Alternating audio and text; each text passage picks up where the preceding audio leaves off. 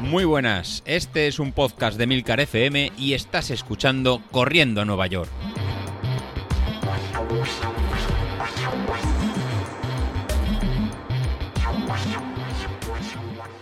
Hola a todos y bienvenidos al programa Pirata de la Semana, el programa de los miércoles que en realidad se emite cuando me da la gana porque los piratas somos así. A nosotros nadie nos dice lo que tenemos que hacer. Y esta semana ha sido un tanto anómala, la verdad, porque el tema de las vacaciones está haciendo que si grabemos, no grabemos, estamos un poco así como dispersos. Bueno, algunos incluso desaparecidos. Dos semanas sin el mejor programa de la semana. Y como no se dé prisa Sauquillo en aparecer por el podcast al final, se nos junta con el parón de agosto. Pues bien, esta semana no os voy a hablar de nutrición, os voy a hablar de las polémicas de Twitter y no voy a hablar de mis mierdas, básicamente porque no he corrido en lo que llevo de semana. La semana pasada estuvo genial, salí tres veces, pero esta no sé qué me ha pasado. Yo creo que es el calor que me tiene como dormida. Es como una especie de anestesia mental y corporal que no me apetece hacer nada más que estar en barbecho. es lo único que me apetece.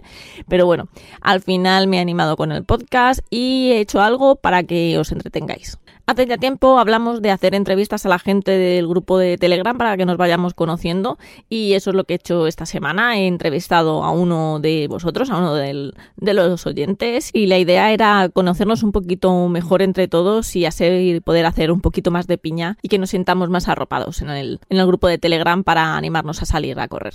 Así que al otro lado del micro tengo a Carlos de Albacete. Porque eres de Albacete, ¿no? Sí, de Albacete. Eh, ¿Cuándo empezaste a correr, Carlos? Pues empecé a correr, aunque parezca mentira, al principio no me gustaba correr y, empecé a correr porque me robaron la bicicleta que antes hacía BTT. Entonces, porque como me denomina mi novia que era un culo inquieto, pues no sabía qué hacer y claro, pues en el sofá no iba a estar. Entonces me puse unas zapatillas, empecé a correr y me enganchó el tema eres uno de los muchos que se pasó de la bici a, correr, que de esos hay bastantes, la verdad. Sí, sí, sí, pues me incluyo en ellos. Pero luego he visto que has seguido con la bici también. No, eh, directamente cuando me robaron la bicicleta, como claro, las bicicletas, empiezas a, competir, es un, es un pastizal. Entonces, claro, el que te roben la bicicleta cuando ni siquiera estabas trabajando, pues eso es un, un mundo bastante inmenso, entonces directamente la dejé. Es, más, más costoso hacerse ciclista que hacerse runner, entonces. Bueno, mil veces más. Todo lo que quieras. Y mira que las zapatillas son caras y, que como te metas en este mundo, al final te pueden dejar una auténtica pasta, pero es verdad que, claro, las bicis eh, son muy caras y el material de, pues todo lo que lleva la bici, pues al final también es un, dinero. Sí, son dos deportes diferentes. Los dos llenan mucho, pero la verdad es que sí, la bicicleta es, muy cara, es muy cara. ¿Y combinas un correr con, bici para hacer entrenamiento secundario? ¿O con otro deporte? Pues no, la verdad es que no. La verdad es que simplemente eh, cuando hacía deporte, bueno, cuando salía a correr, simplemente hacía eso. Lo único que hacía de alternativo era, por ejemplo, pues andar, andar muchísimo. Pero alternar bicicleta, por ejemplo, no. Mm, si he salido con la bicicleta, ha sido pues paseos cortos y demás, y una vez cada, cada, cada mes o cada dos meses. ¿Y fortalecimiento? ¿Haces fortalecimiento? Pues no, no lo hago, no lo hago. Deberías, te, va, te, va, a regañar Godes cuando escuche esto. Nada, bueno, pues entonces, nada, asumiré las consecuencias, bajaré la cabeza, diré que sí y nada, y habrá que hacerlo. La verdad que, es algo muy necesario, pero es que la verdad que tampoco lo hacemos mucho. Eso, eso es así. ¿Y cuándo, cuándo fue tu primera carrera? Pues mi primera carrera fue eh, sobre los dos meses después de empezar a correr ya que era una carrera de un circuito popular de aquí de, Albacete, eran ocho kilometritos, me habían animado gente de aquí de, mi pueblo y la verdad es que me animé, ocho kilometritos, eh, les acompañé y al final digo, pues pues no está tampoco mal esto del, del atletismo. Y eso te llevó a otra carrera y otra carrera y te llevó hasta los 101 kilómetros de ronda. Sí, la verdad es que sí, al final, como dicen por aquí, al final te pica la culebrilla y, quieres más, más, más y más, y al final 10 kilómetros, luego en la media maratón se te queda corta y luego ya pues dices una de dos, pues vamos a, a intentar hacer algo más, más aprovechoso. Y no, no hice ninguna maratón y ya directamente me pasé al ultra. Pues la verdad que eso es algo muy raro porque normalmente siempre como que hacemos tope en, los, en la media maratón, después vamos a la maratón. Tú saltaste directamente de la media a la ultra. Sí, pero también porque, bueno, aquí en mi club y demás, pues eh, se dio la, la, ocasión de participar en los 101. A mí al principio me pareció una exageración, porque como máximo había hecho pues 20 kilómetros, 25, y bueno, pues al final no la preparé, me la preparé con, mis compañeros, la probé y la verdad es que pues sí, eh, muy sufrida, pero, pero al final también te acaba enganchando este, este tipo de recorridos. ¿Y esa fue la primera ultra que hiciste? Sí, la primera. Empezaste a lo grande, ¿eh? bueno, la verdad, es que sí, luego ya se te queda todo muy corto. Sí, la verdad que es el tipo de carreras de las que marcan de las que marcan mucho. ¿Y cómo fue la preparación para correr 101 kilómetros?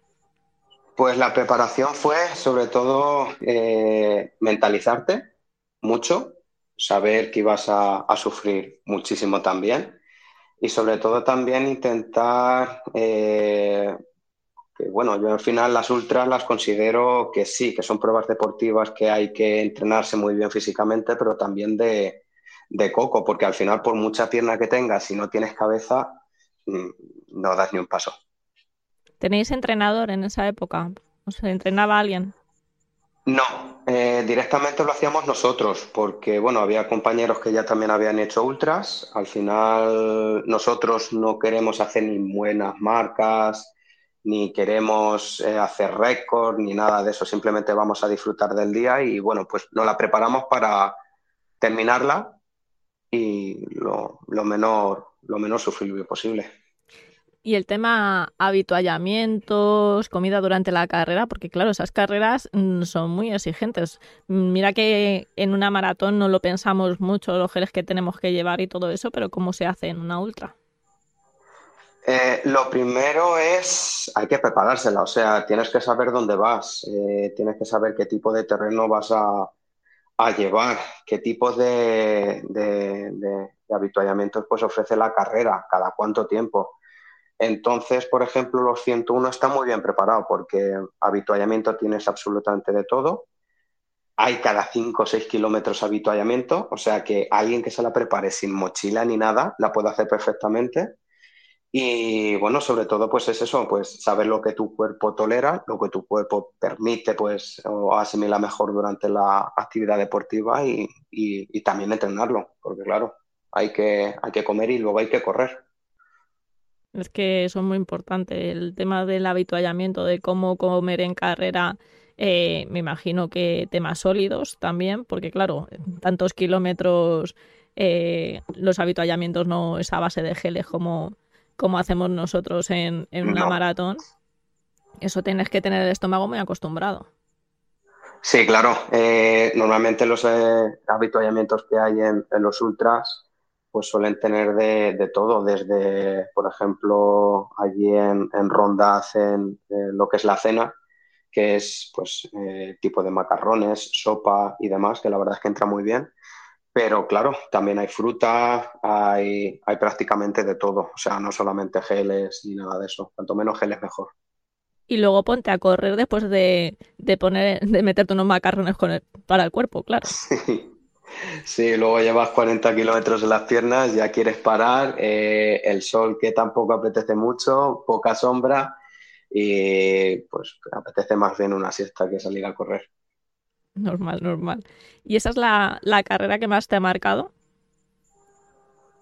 Pues eh, la verdad es que me llevo de todas buenas sensaciones, eh, pero sí, es una de las más bonitas, sobre todo porque fue la primera y bueno, pues al final eh, corres con tus compañeros de club, te preparas con tus compañeros de club, es una preparación de muchos meses y luego, pues es eso, es como decía un compañero de club, que al final, oye, vamos a, entrenarlo, vamos a sufrir y luego al final en la carrera es donde tenemos que disfrutar todos estos meses de, entrenamiento. pero al final nada, al final intentas terminarla, la terminas, eh, ya sea bien o mal, y por lo menos pues ahí tienes una experiencia en, tu, en tu vida. Desde luego que tiene que ser una experiencia increíble. Yo tengo en mente los 101, pero de la Madrid-Segovia. Eh, los de Ronda me queda un poquito lejos, pero la Madrid-Segovia la tengo como quien dice a, tiro de piedra. y no, me queda en casa. Y, la verdad que es una carrera a la que tengo ganas, pero es muy sacrificado preparar un ultra. Sí, es, muy sacrificado. Es tiempo que dedicas simplemente pues, a correr, eh, días que no te apetece tienes que salir. Y sobre todo es eso, es, es, una constancia muy, muy larga y, por ejemplo, pues en una maratón a lo mejor te la puedes preparar en 3-4 meses, pero claro, una ultra de 100 kilómetros, pues en 3 meses no, no te la puedes preparar. Y aparte de, de la 101 kilómetros de ronda, también has corrido el camino de la Cruz de Caravaca, que son 90 kilómetros, ¿no? Sí, eso es. lo, lo, hice el año, el año pasado y sí, son 90 kilómetros desde Murcia hasta Caravaca. Después, además de toda la pandemia, que veníamos prácticamente de estar parados. Bueno, no, no te creas. Eh, al final sí, estuvimos para los dos meses estos famosos del confinamiento pero luego yo creo que valoramos más bien el, en cada momento que salíamos al, al, exterior a la calle y al final yo creo que entre las ganas de salir, de no quedarte otra vez en casa y de intentar disfrutar el monte, yo creo que ahí fue un momento clave para prepararte o, por lo menos para disfrutar más bien de, lo que antes no podías. Y ahora que hablas de monte, ¿montaña o asfalto? Según para qué, pero yo siempre he tirado para el monte. La cabra tira para el monte, ¿no? Eso siempre. ¿Y carrera de asfalto, cuál es la, que más te ha gustado? Aparte de la de tu pueblo, pues, venga. No, no te creas. A ver, en mi pueblo lo que pasa es que es en agosto y aquí en la llanura manchega, pues, pues frío, frío no pasa. Entonces, claro, a las 7 de la tarde tampoco hay mucha ganas de, salir. Pero una de las que más me ha gustado, eh, no sé decirte, por ejemplo, Santa Pola, la media de Santa Pola o la media de Benidorm, por ejemplo. Sí, la media de Santa Pola me han hablado muy bien. La de Benidorm, la verdad que no la conozco. Nada, son, son dos pruebas que están muy bien organizadas y sobre todo pues la de Santa Pola sí, es por, por el tema de, bueno, pues aquí en, Albacete poco, poco mar ves, entonces nada, cuando vas por allí pues disfrutas del paisaje, del ambiente y de la organización. La verdad que, que lo que tiene además correr en costa eh, es que aunque sufrimos un poco la humedad, los que somos más de secano, eh, nos favorece un poco el hecho de estar a nivel del mar. Sí, ahí, ahí se nota mucho. El, entrar a 700 metros, por ejemplo, que es mi caso, y luego te bajas a la costa, sí, sí se nota, como que tienes ahí un plus de, pues, mira, no, no voy tan cansado como, como parece. Eso, la verdad que sí, es verdad que lo notamos muchísimo eh, la disminución de, la altitud. Y ahora llevas dos meses sin correr. Que soy una chivata, me estoy chivando ahora mismo. Llevas dos meses sin correr. Vaya. Pues sí, eh, llevo dos meses sin correr porque, bueno, en, en, agosto voy a empezar a prepararme la traselicitana, que es otra prueba de, pocos kilómetros, 101 también. cortita, cortita. Sí, en Elche. Entonces, claro, también es, muy importante el descansar y, el, empezar a entrenarlo con, muchas ganas, mucha motivación. ¿Haces alimentación especial durante los meses de preparación? ¿Haces eh, dieta, entre comillas? Mm, me refiero, ¿llevas un plan de alimentación especial? Pues la verdad es que no. Mm, también me considero un poco privilegiado eh, de, poder comer lo que quiero, cuanto quiero, que al final, pues como que consumo todo y no, no, engordo, no sé engordar. es, una cosa que, es curiosa. Pues ya me dirás cómo haces eso. Eh, pues yo tampoco lo sé, entonces yo como, yo como y, creo, creo que, que, estoy siempre en el mismo peso. Entonces sí es, no sé, es algo que sí que se debería de vigilar, sobre todo en, competiciones y en, momentos que vas a hacer mucho esfuerzo físico, pero al final no, al final es que yo las pruebas o las carreras me las tomo para disfrutarlas y me da igual el tiempo en realidad. Sí, es, yo creo que es lo importante. Eh, somos muchos los que no vamos a, a, por marcas o al menos no a por unas marcas súper exigentes. Hay gente, los tenemos aquí en el, en el grupo de Telegram y, y, en el podcast no tenemos a Pilito que, que él dice que si no hace mejor marca personal no corre la maratón. O sea, te puedes preparar una maratón, pero si no, si ese día ves que no tienes mejor marca personal, pues no la, que no piensa correrla. Y es algo que a mí me trae loca porque yo disfruto sufriendo, pero también disfruto eh, pues corriendo a, pues eso, a, a lo que salga, ¿no? La carrera. Eso, eso es. Al final, si compites es contra, contra ti mismo, por, por decirlo así. ¿Y qué tal llevas el calor cuando corres? Porque ahora hace muchísimo Pues- calor y en el grupo se están quejando prácticamente el 99% de, del Sí. calor que hace y que no corren por eso. Tú no estás corriendo no por el calor, pero cuando empieces ahora en agosto, ¿cómo es correr con calor ahí en Albacete? Pues yo lo llevo bastante mal. Yo soy eh, una persona que, pasa muchísimo calor, que sufre con el calor y tolero muy bien el frío. O sea, a mí dame frío que, que el calor, cuanto más lejos, mejor. Y nada, pues eh, lo que normalmente solía hacer es intentar salir a las últimas horas del día, que era también cuando podía por el tema del trabajo. Y sobre todo, pues mucha hidratación y bueno, pues en vez de ir a, si, no puedo ir a 5, por decirlo así, pues mira, voy a cinco y medio, 6 y a una, pues a un esfuerzo físico que el cuerpo lo pueda permitir sin, sin que, sin que acabe pues en la cuneta, por decirlo así. Sí, la verdad que estos días está haciendo muy duro. No sé qué tal saldrá agosto. Espero que, que nos dé un poco de tregua, porque como siga así, yo no sé qué va a ser de nosotros. Ya veremos. Pues nada, te voy a hacer eh, un test súper rápido porque no te quiero quitar más tiempo, que es tarde, eh, estamos grabando de noche, los dos hemos trabajado, el día ha sido muy largo, así que te voy a hacer un test así súper rápido. Eh, marca, de, Nada. marca de GPS, Garmin, tortilla de patata con o sin cebolla, con. pronador neutro o eres raro de los supinadores estos raros que hay. Yo soy, tampoco ahora mismo me acuerdo de la diferencia, pero yo suelo pisar con la, la- con la parte exterior. Nesquik o Colacao. Eh, con la cao simple. Recomienda un podcast que no sea el nuestro. Pues hay varios, eh, pues por ejemplo, Tirada Larga, eh, La Vida Moderna, aunque ya haya acabado. Y bueno, pues por ejemplo, pues Palabras de Runner también. Palabras de Runner.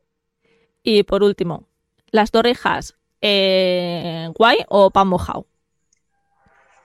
Para mí, pan mojado. Ahí- En, ahí- en eso no estamos de, matado- en eso no estamos de acuerdo.